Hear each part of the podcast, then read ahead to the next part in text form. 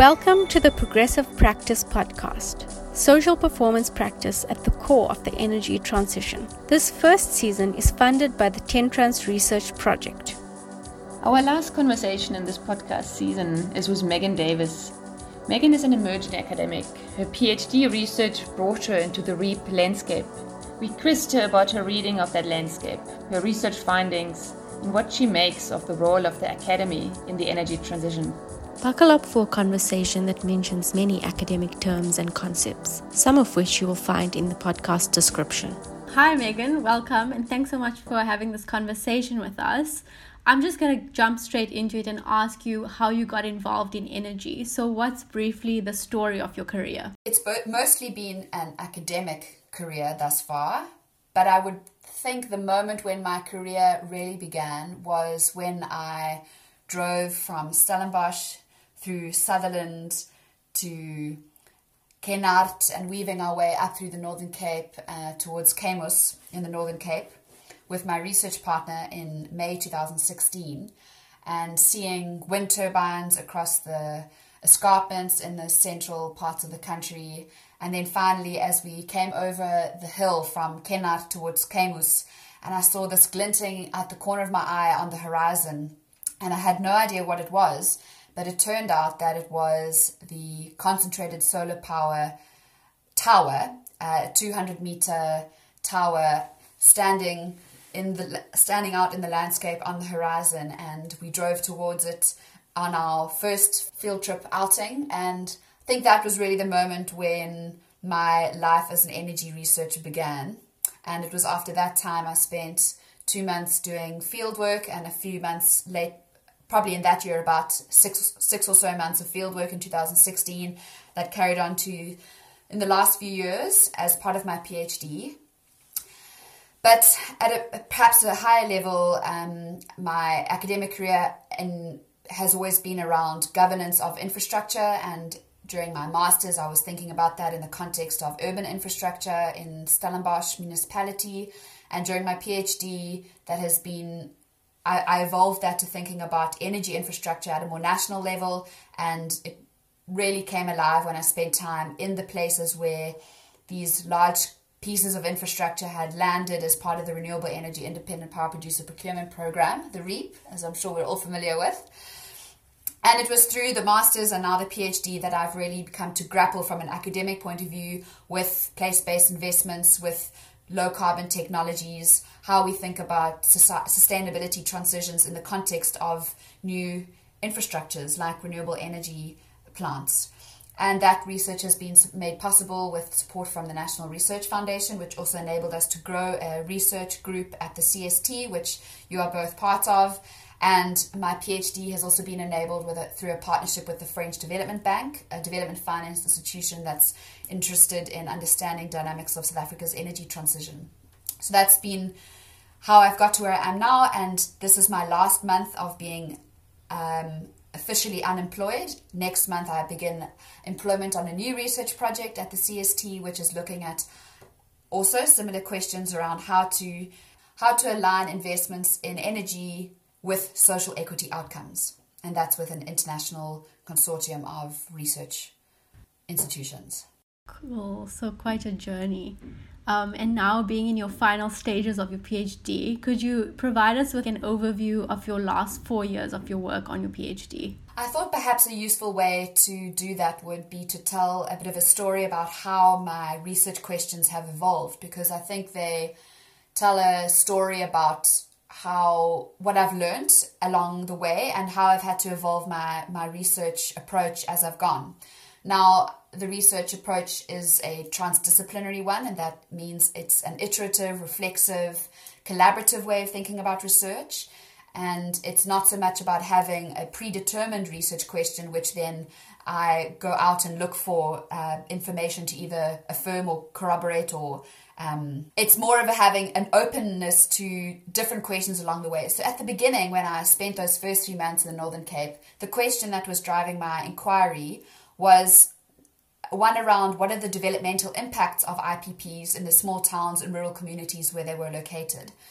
And it then evolved to thinking a little bit more around how IPPs might better be integrated into those local economies where they're situated. And a third iteration of the research question was a bit more normatively charged as I learned more about the energy transitions literature and what was happening elsewhere in, in the world around these kinds of research topics. And the question became, well, what are the prospects for energy democracy in South Africa, which was a, a term that I learned a lot more about in that time. So you can see how those questions evolved. That at the beginning I was thinking about or what just happens to these these towns where you have IPPs. Next, I was thinking, well, okay, we can understand and get to get up, get to grips with the, what the impacts of these infrastructures are. But then, how might we change those dynamics? And the third iteration was something around, well, how can we use these new infrastructures as the the basis of new ways of relating. So, energy democracy is a developmental perspective on the energy transition, and it's asking about it has much more of a, a political economy lens on infrastructure and, and energy infrastructure. And so I eventually arrived on a question that I think holds the the various ebbs and flows of my research, and that's how and to what extent has the REAP catalyzed South Africa's transition to energy democracy? So I'd hope to, um, in my PhD, explore how the policy framework that is the REAP um, and the ways, the rules of the game that it stipulated created the conditions for certain positive outcomes to happen. So there's a huge amount that has been learned from the economic development um, requirements that are built into the competitive procurement program, but there are also a whole load of unintended consequences, contradictions, and emergent potentialities within the REAP.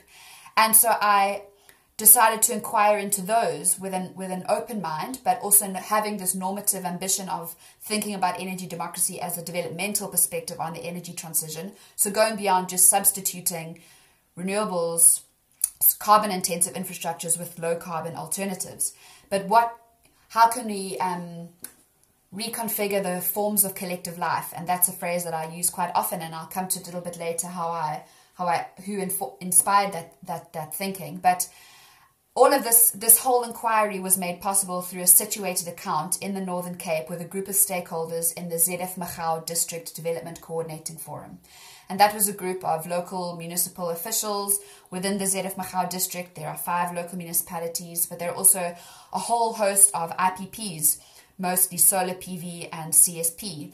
And there are also community trusts related to those IPPs, but there are also large agricultural bodies, community organizations, business chambers that now all of a sudden have to think about and are, are, are, confronted with this new reality of having renewable energy infrastructures in their back, backyards and how they relate to the financial flows, the new relationships, the, the interactions that are catalyzed by, by that infrastructure. And the ZF Mgcawu District Development Coordinating Forum was where I spent two years exploring these challenges of collaboration and coordination and try really getting to grips with these unintended consequences and the potentials that are that were made possible by the way the REAP was designed. And so for two years, I worked with this forum chaired by the IDC, the Industrial Development Corporation, and worked with them to help to try and explore with them how they can organize their collective impact in more effective ways. So it was this moment in time where a group of stakeholders had a vision of potentially seeing how they could differently relate to each other and how they could make the most of the investments made possible by this decentralized and dispersed renewable energy infrastructure. And and in many ways it was unsuccessful. And i think as i'm now in the phase of my phd where i'm making sense of that um, through the theoretical lenses that i have have compiled and have been sort of built and weave together as I have learned about what's happening on the ground. So the theoretical and empirical realities have spoken well to each other. It really is. I used to feel like the forum was a failure, but in many ways it wasn't because it was a window into how it might be different. And that then helps me think about how the rules of the game in policy um, so, uh, did not incentivize the kinds of collaboration and coordination that that group of stakeholders wanted to realize in practice. And so the message of my PhD is to tell that story and to, ha- to perhaps uh, think about some key takeaways about how policy might be more supportive of a vision of energy democracy where local stakeholders ac- across different scales, across different sectors might support and leverage the developmental potential of renewable energy infrastructure. Sure. Wow. you have you have very obviously read a heck of a lot and you're very familiar and and um, comfortable with a lot of concepts and it, by the sounds of it also the larger theoretical bodies um, of, of, knowledge and literature around this. Um, yeah, I mean, we do know you as a prolific reader and and uh, thinker, and I wonder in in your PhD research, are there maybe a few items, findings that stand out for you that have really shaped the way you think about your work and the the energy landscape? Mm. So in the previous reflection, I talked a lot about how those experiences on the ground brought to light things that I wouldn't have been able to understand if I had just read about the REAP on paper. But equally, academic literature was really helpful for me to make sense of what I was seeing on the ground. So there was a dance between the academic literature and things that I would read and concepts that I would encounter with what I saw in reality. And so it's been hugely valuable for me to spend a lot of time both immersing in real world context, working with stakeholders on the ground, working with industry stakeholders, working with uh, engaging with policymakers, with civil society, but also spending a lot of time engaging with, with academic literature.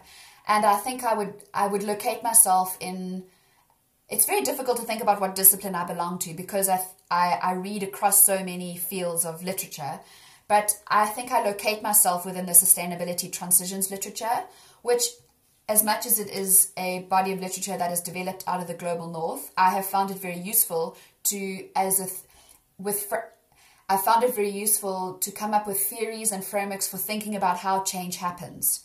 And the other lenses that I have integrated into that through my PhD is thinking about policy and thinking about governance. So, policy is the goals of society, the, the things that we'd like to achieve, um, and the ways that we, the rules of the game that we use to do that. And governance being about the mechanisms of steering, of forming collective action, of building alliances. And so together those are the three legs of my of my theoretical perspective. And together they they represent a relational theory of change that has helped me to inquire into what the energy transition surfaces.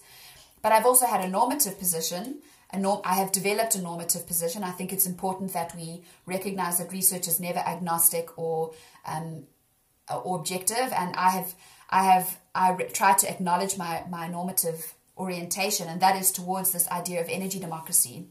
And it's something that again has developed out of the global north and is increasingly being located in global south context, which is why I think academic work is so important to to in, um, evolve these important and powerful ideas.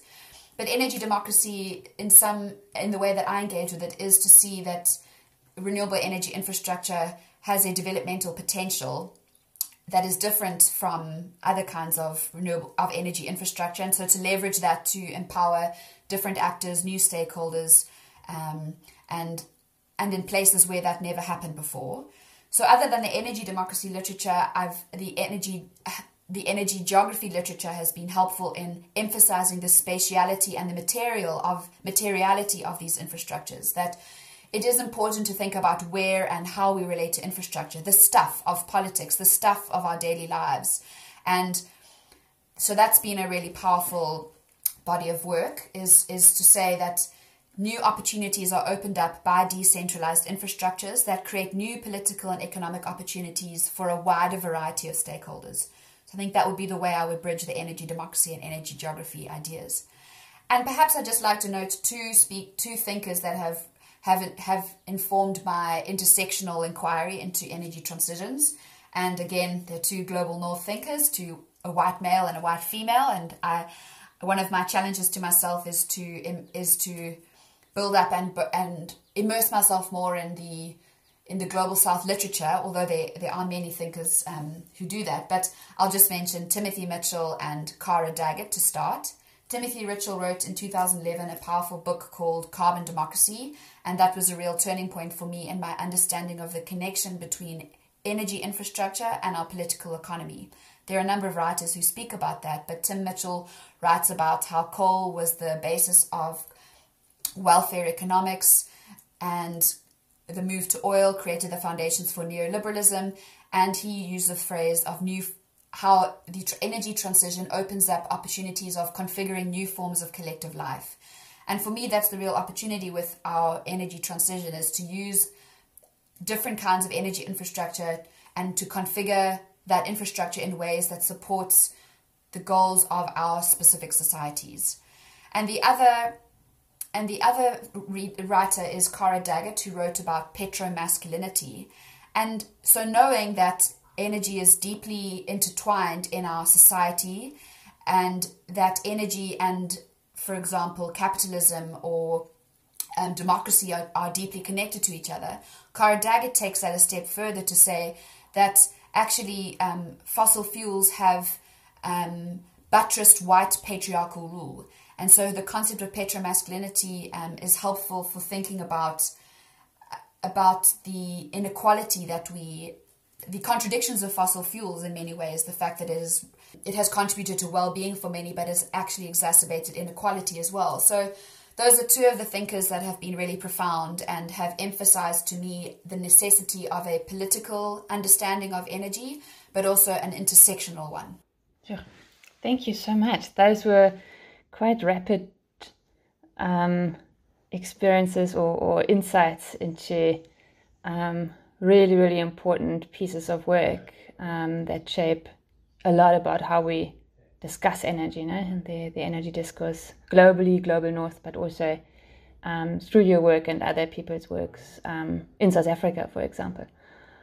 Um, I would like to ask on that, sort of on the back of this question, like what your observations have been personally or also in, in literature reflecting on South Africa, your PhD here, your really embedded position as a PhD candidate in the Northern Cape specifically, but also maybe in literature as you're picking up internationally, on what, yeah, where are you at in terms of thinking about the role of academia in fostering policy and practice, um, specifically in the energy transition and maybe with a intention of a just energy transition. Mm. So I, I've recently been spending time putting my reference list together for my PhD, and one of the considerations that I was having as I worked through each of my citations was asking myself how many of these writers are women and how many of these writers are, are on the African continent or in the global south. And it was an insight into how much the energy research space is dominated by the global north but increasingly there is a focus on the global south, but often this happens through the gaze of the global north. Now, obviously, these this is not the case across the board. It's it's it's a trend that's certainly changing, but there are those kinds of disparities that we need to to change. And so I feel very passionate about being located in South Africa at a South African institution, perhaps one that obviously has a problematic role in our in our in South Africa's history, but to be inside an institution, a research group at this institution that is trying to revisit the role of academia in society and to have a more positive to to to to perhaps pioneer maybe is a bit um, not such a humble way of saying it but to explore humbly explore the role and purpose of academia for positive societal change within our context and I think that is a trend that's happening globally. The, the role of academia and its purpose is certainly shifting. And there is a, a shift towards seeing academia as needing to support proactively and normatively like positive outcomes for society. So it's no longer about pretending that you are in a neutral position, sitting in your ivory tower, observing society, and but it's actually about being grounded in reality, bringing to bear powerful ideas, supporting people through different kinds of research methodologies to realize good outcomes for the world. And I have done that through a way of thinking about research as transdisciplinary, about collaboration, about being embedded, about co production, um, and seeing academia, academic work as supportive of wider goals for society. And in, in light of that, and, and sometimes doing perhaps unconventional research, the importance of research networks and academic networks is important. And I have found that in South Africa, it's not as vibrant as perhaps elsewhere in the world. I have been part of the early career researchers transi- transitions. It's called the Nest community. It's early career researchers in sustainability transitions research. And I have found a community there where I have found like minded people to share these kinds of ideas with, but it's certainly lacking in Global South representation. And Holly, one of the uh, one of the ambitions that we have shared and, and tried to invest in is to build um, con- and convene an academic network of energy researchers in South Africa. And my hope is that we can do that more actively going forward, um, because the role of the value of academia is certainly um, one that's often overlooked given the way that academia has often functioned in the past. We need to rethink our roles as researchers, we need to reflect on our power, we need to work in collaboration, we need to have and but I do see the value of powerful ideas that are exper- experimented with practitioners and in practice. Um, for example, the way that I was able to do that in, in the Northern Cape with my own with the forum where where I worked was perhaps sometimes introducing a new idea that people had not come across before, but then it was evolved as we grappled with the realities of that of that idea. Sure. Fascinating. So, Megan, earlier you mentioned that it's really difficult to place yourself within one discipline in the field. And I related to that so much because I think it's true for many people that I got into energy via like a really roundabout way, not expecting to end up here. And I think from that, you bring something from all your past experiences and it, it shapes the way you think. Um, but to make it somewhat more directional, how do you respond to prospective students who ask you what they should study to advance this energy discussion in South Africa? The remark about not knowing how to position yourself is indeed very true. And I think it's one of the, areas that academia is evolving around. It's no longer mm. useful to have but these siloed disciplines. We need much more interdisciplinary ways of, of working and inquiring and so I would recommend any student to to take on a multidisciplinary way of thinking about academic work that it might be useful to have technical skills, but it's much more, in my view, important to have an, a broad understanding of, of a specific field or a specific set of, of tools. Um, but that social science is so important for any of this work. And I always tell people when I'm that I when I introduce myself and I'm an energy researcher, it's not so much that I'm interested in the solar panels or the wind turbines or the transmission grid in and of itself. I'm more interested in what it means about how we build a good society and how we how we overturn the power imbalances and the inequities in our society. So it's you have to think through energy into much broader questions. And for that, you need to have different kinds of understandings. So I think the importance of communication, of facilitation, and an understanding of polit- political ideas.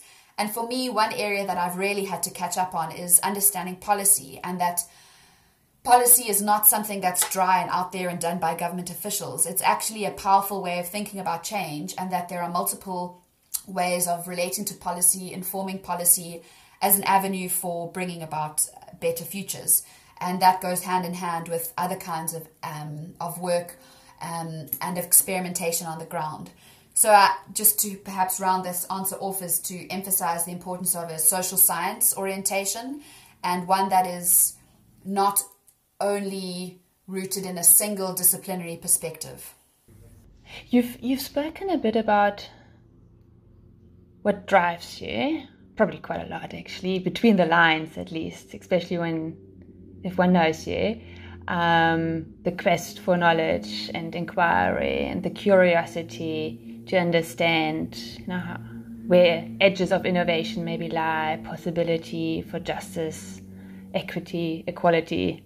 Um, those those inquiries, academically or practically, or maybe as a pra- practicing academic or academic practitioner, require a lot of work, internal work, um, collective work to to maintain the reflective edge and the um, yeah to stay honest and and and as awake as possible so i wonder you say you're about to start your first employment um, which comes with specific conditions definitely in the academia or academy on how you how you work but looking back over your years and your masters the teaching you've done the research as a phd candidate and your professional practice you have developed in that course. How how would you how are you thinking about um, what is needed in in your experience to sustain a reflective? I want to call it social practice at the interface of those practic, uh, private and public interests you outlined a bit about, and especially now, as we, we like to say, at the core phase of the, the energy transition, really the questions of our decade or generation, actually. Mm, Holly, you put that so nicely. Such a great, challenging question. And there is a lot of work to be done in ourselves, in our research groups, in our institutions, in our society. And yeah, it's a it's a I think we need to have we need to do the reflective work. We need to have spaces where it's not just about the content that we are producing, but reflections about how we work, who we work with, and the ways in which we work. And for that, it's quite similar to what I was saying about the ways that students might position themselves in this space, but that we also need strong social. Um, we need strong social science in the practice space. So we need. There's so much need for skilled facilitation, for mediation, for um, this intermediary work that bridges different sectors of society, that bridges uh, groups of people that are um, have the, where there are imbalances of power and to help us have honest conversations about race and class dynamics and how they are replicated through energy infrastructures, for example. And we we need to have that reflective practice as researchers, whether you are in a, an, a think tank, an NGO, or an, a research institution like Stellenbosch University, where I am, where those conversations are possible, and that there's nothing. We're as an academic institution, we're not above or we're not exempt from those those issues. It's really important that we hold each other to account to have those difficult conversations. And I think we need people who are skilled to help us do that work. And it's not everybody we it's not everybody's job to do that, but I think there should be more people whose job it is to help us reflect. And we should also equip ourselves to participate in those conversations and in those processes. And so, for example, at the CST and our own research group, it's important for us to have conversations about who we partner with, what kind of research we want to do, how do we want to be understood, how do we address our own how do we address our own power imbalances and gender imbalances in our group. And for example, when I when I teach, I have to think carefully about whose voices am I elevating, what kind of ideas am I presenting, what is my normative position.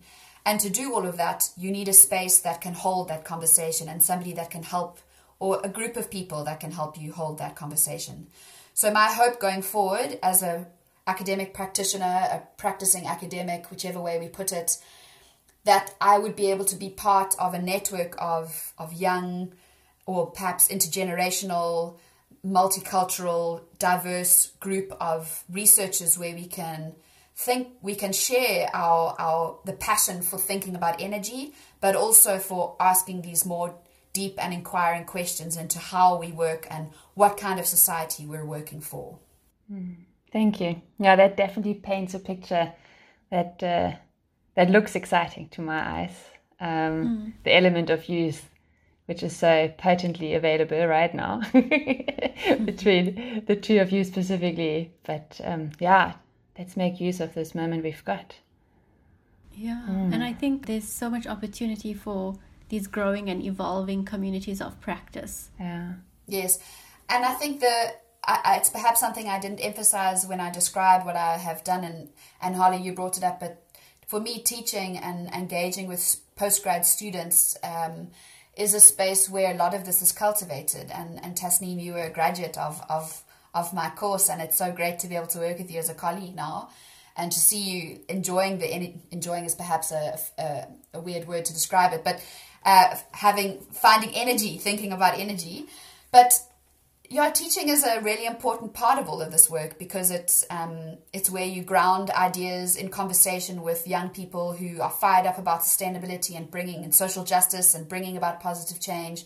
And I think going forward, for me, teaching is a place where I'm able to be held accountable for those ideas in a, in the midst of a group that is able to um, reflect back at me my positionality and, and to help me go deeper into so many of these questions that than I would be able to do on my own.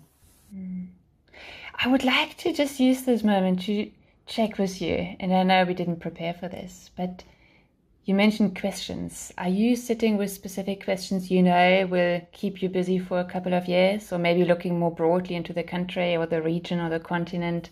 What are the questions we we are facing? In your view? Mm. That is a big question. Or anything else you like questions. to say?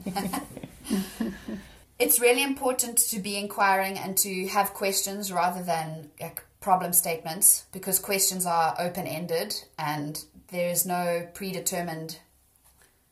It's really important to have an open mind and to inquire into things. And yeah, I guess the the big question for me that that maybe sits under all of this is how can renewable energy provide the material basis of a just and equitable society, and that's that's a, that's one of the driving questions of my own work because it cascades into so many parts of society. It speaks to many different topics: our food system, our transport system, our urban system.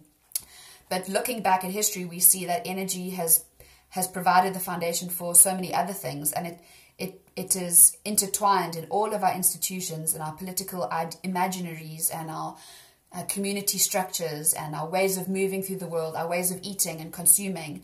And so energy is a is a is a really powerful entry point into building a different society. So this and how we build new forms of collective life is both having the image, the imaginary of a better society, of a better world, what, what that might look like, but at the same time having strategies for realizing change. And you have to do both of those at the same time. So we need to do important work about what kind of society we want to live in and then come up with ways of using energy infrastructure amongst other tools at our disposal to build and and um, configure that better world. What a point to end on. I just want to say thank you both for initiating this conversation. It's always, and perhaps it's a, another way to answer your final point this exercise is one of those ways of initiating and creating space for a reflective and conversation, and one that is critical of my of myself and what my contribution is, how I position myself. So I, I hope that we can have lots more conversations like this, and that this benefits not just a narrow group of people, but yeah, thank you for this awesome initiative. Thank you for being game to participate and in. Uh, the somewhat pressured stage to turn your private thoughts into public goods instantly um, at the press of a recording button. I think it's really, yeah, Thank you very much. Thank Pleasure. you, Megan. Thank you to Asni and thank you, Holly. This is great. This was a really dense conversation full of lots of academic terms. Megan was in hibernation, finishing writing her PhD when we asked her to join us for this episode. We look forward to see her grow in her academic work now that her PhD is complete. Our podcast season has come to an end with this last conversation. We hope you have enjoyed it. If you have any comments or questions, or perhaps wish to fund another season, please get in touch with us.